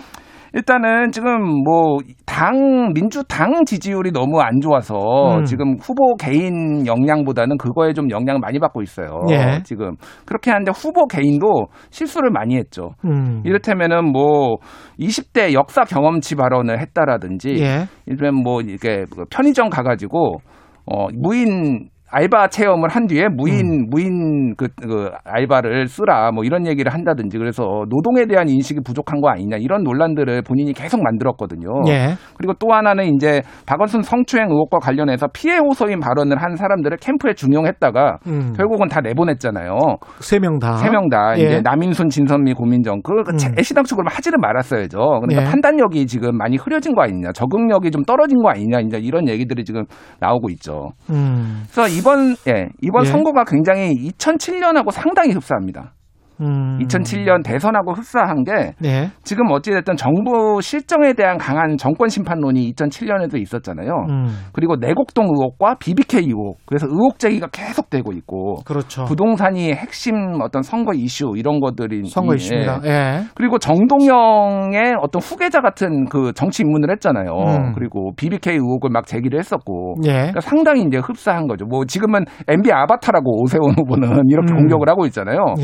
예. 그래서 근데 어쨌든 졌어요 그때 민주당이. 음. 그러니까 이거 재판되는 거 아니냐 그때에. 분위기는 지금 현재 그런 것 같습니다. 지금 두 자릿수로 지금 지고 있잖아요. 네. 음. 그리고 반전의 계기를 못 찾는 게 정부에서 또 뭐 김상조 정책실장 음. 뭐 전세금 올린 거뭐 네. 이런 것들이 지금 악재가 계속 터지면서 그렇죠. 앞으로 정치 행보가 이게 적응력 떨어지고 정동영의 길을 갈 것이냐 아니면 음. 또 새롭게 적응을 해서 만약에 낙선을 한다라면은 예. 새롭게 적응을 해서 다른 정치인으로 거듭날 수 있을 것이냐 이제 기로에 서 있다. 결국은 근데 이제 선거 결과가 말해줄 텐데 음. 지더라도 박영선 후보 입장에서는 워낙 구도가 안 좋았기 때문에 음. LH 투기 사태를 할지 그 정권 후반기에 대통령 지지율 빠지는 걸 할지 여러 가지 음. 구도가 안 좋았기 때문에 지더라도 만약에 석패를 한다면 음. 제가 보기에는 정치인으로서 충분히 역량을 발휘했다라고 보여지고 그렇죠. 뭐 이긴다면 뭐 말할 음. 것도 없고요. 그거는 뭐, 뭐 거의 영웅이 되는 음, 거겠죠. 음.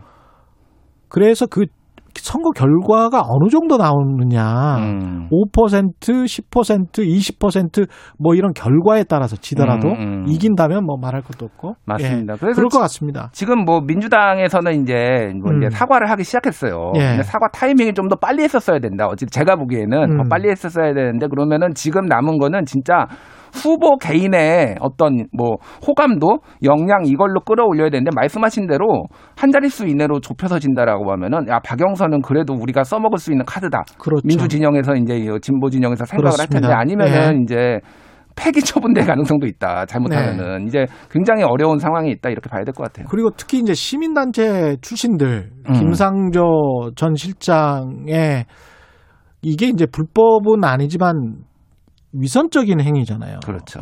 근데 사람들은 불법보다도 음, 딱 떨어지는 불법보다도 이런 행위를 더 싫어해요. 음, 맞습니다. 예, 그래서 이런 게 특히 또 시민단체 출신의 재벌 개혁을 외쳤던 어떤 교수 출신이 음, 청와대에 들어가서 이런 일을 한다는 게 그게 이제 국민적 분노를 일으키는 것이고 음, 그런 것들이 자꾸 지금 몇 번 쌓였었잖아요. 예, 민주당 정부에서 그런 것들을 줄여나가고 앞으로 한 1년 남았지만 그런 것에서 확 어떤 변신할 수 있는 그런 모습을 보여줘야 될 것 같습니다. 민주당이나 청와대는 대선까지 영향을 받을 수 있으니 그렇죠. 반전을 해야죠 지금. 음, 반성뿐만이 아니고 뭔가 행위를 해야 돼요. 예, 관련해서는 뭔가 행위를 하지 않으면 심각한 상황 이라는 거를 민주당도 느끼고 있을 것 같습니다. 예. 오늘 말씀 감사하고요. 지금까지 뉴스 탐구 생활 김준일 뉴스톱 대표였습니다. 고맙습니다. 예, 감사합니다. 예, 지금 여러분은 KBS 일라디오 대표 아침 시사 최경의 최강 시사 듣고 계시고요. 문자 참여는 짧은 문자 50원, 긴 문자 100원이 드는 샵 9730 무료인 콩 어플에도 의견 보내 주시기 바랍니다.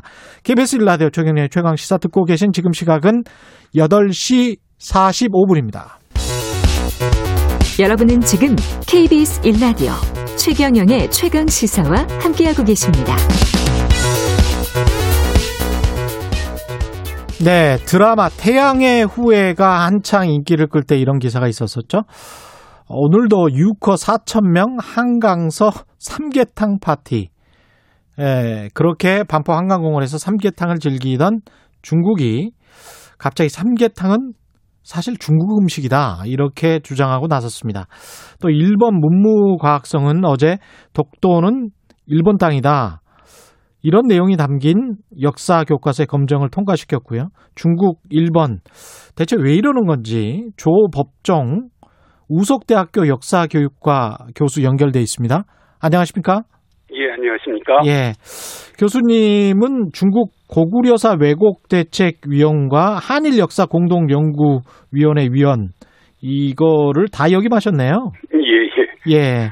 이 문제는 누구보다 정통하실 것 같은데 이런 이슈가 많이 터져 나왔잖아요, 항상. 그렇죠. 이- 잊혀질만 하면 왜 이러는 겁니까? 예, 방금 말씀하셨듯이 뭔가 때가 된 것 같습니다. 때가 이미 됐다. 예간, 예견된 상황일 수도 있는데요. 예. 동북아 지역의 그 역사 영토 갈등 문제가 그 새롭게 또 그 부각하고 있다는 상황을 보여주고 있고요. 예. 이것은 그 전 세계적인 이 코로나 상황과 그 미중 갈등이 다시 새롭게 부각되고 있고요. 예. 남북의 교착 상태나 특히 이제 우리나라의 그 정권 교체기 이런 것들을 노리고 중국과 일본이 자신들에게 유리한 새로운 그 동북아 판면, 뭐 국면을 짜기 위한 이런 그 작동을 지금부터 하고 있다는 게 다시 한번 느껴지고 있습니다. 그렇군요. 근데 중국이 이제 한복, 김치, 김치도 중국 거라고 지금 예. 인터넷에서 떠들던데 한복도 마찬가지로 삼계탕도 자기 것이다. 뭐 아리랑 판소리, 심지어는 이제 윤동주도 중국 국적이다. 예. 이건 뭐 이게 사실입니까? 어떤 근거가 있습니까? 예. 사실은 이런 주장을 펼치는 그 이면을 보면은 일단 현실적으로 우리 문화가 탐난 것이라고 볼 수 있겠죠. 즉 자기들이 갖고 있지 않은 걸 우리가 갖고 있다는 것에 대한 일종의 문화 컴플렉스가 작동했다고 보이고요. 예.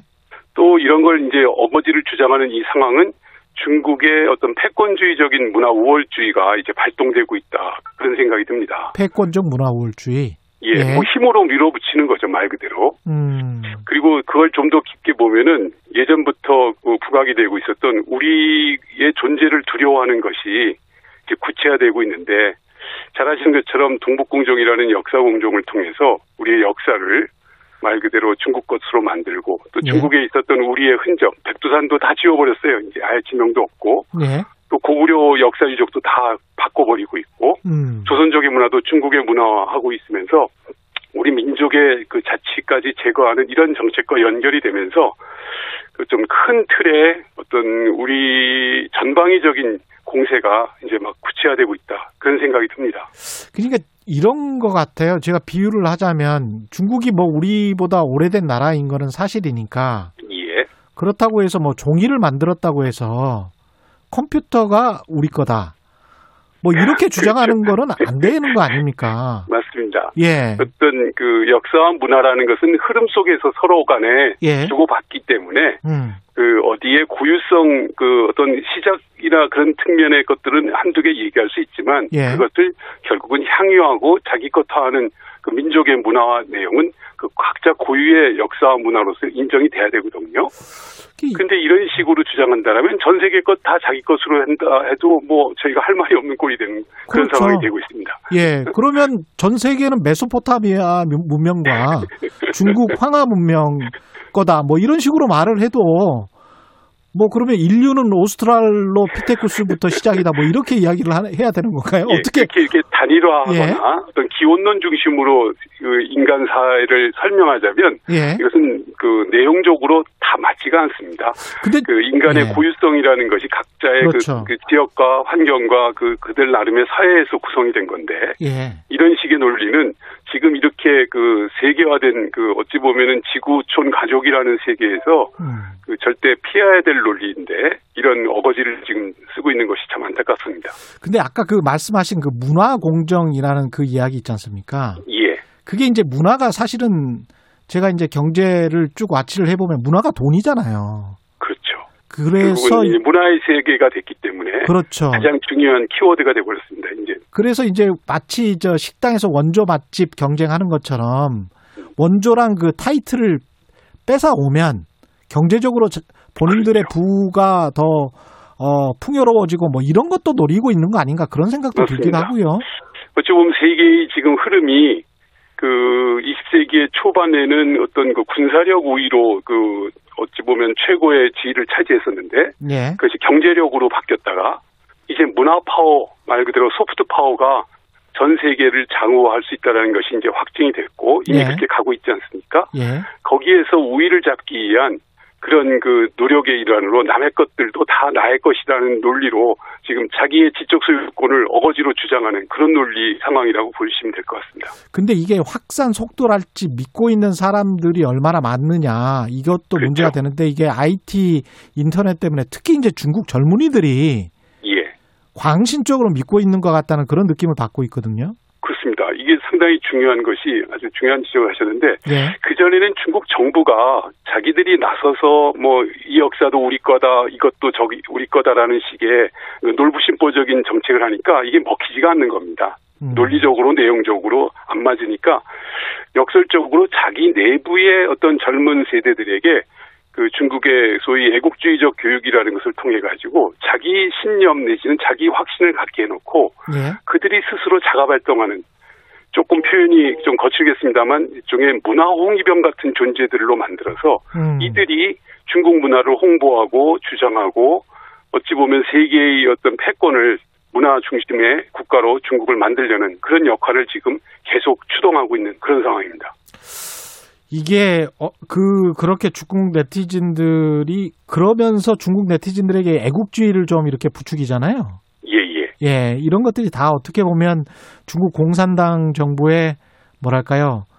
그 전술이다, 전략이다 이렇게 생각할 예, 수 조정에 있는가요? 의해서 진행되고 있습니다. 아, 그렇군요. 그 예. 말씀드리자면 음. 중국이 이런 내부적인 논리와 그 대외적인 명분이 조금 부족하다 보니까 그걸 네. 구축하는 작업을 90년대 후반부터 진행을 합니다. 음. 좀 전문적인 내용이겠습니다만 중국의 역사가 아까 얘기하신 메소포타미아 문명보다 가- 그 세계 4대 문명 중에 가장 역사 시기가 기원전 1000년경으로 짧았습니다. 네. 메소포타미아는 기원전 3500년경인데 예. 이걸 약 2500년을 높이는 작업을 아. 하상주 단대 공정이나 중화문명 탐원 공정을 약 20여 년 가까이 해서 2015년에 완성을 합니다. 아. 그리고 이제 완성된 이 내용을 홍보하기 위해서 2016, 17년에 중화 우수 전통문화 홍보, 이른바 전파 공정이라는 걸 통해서 지금 전 세계로 이걸 쏴대고 있고 그 역할을 이 네티즌들이 상당수 지금 그 담당해서 하고 있는 그런 상황인 겁니다. 그렇군요.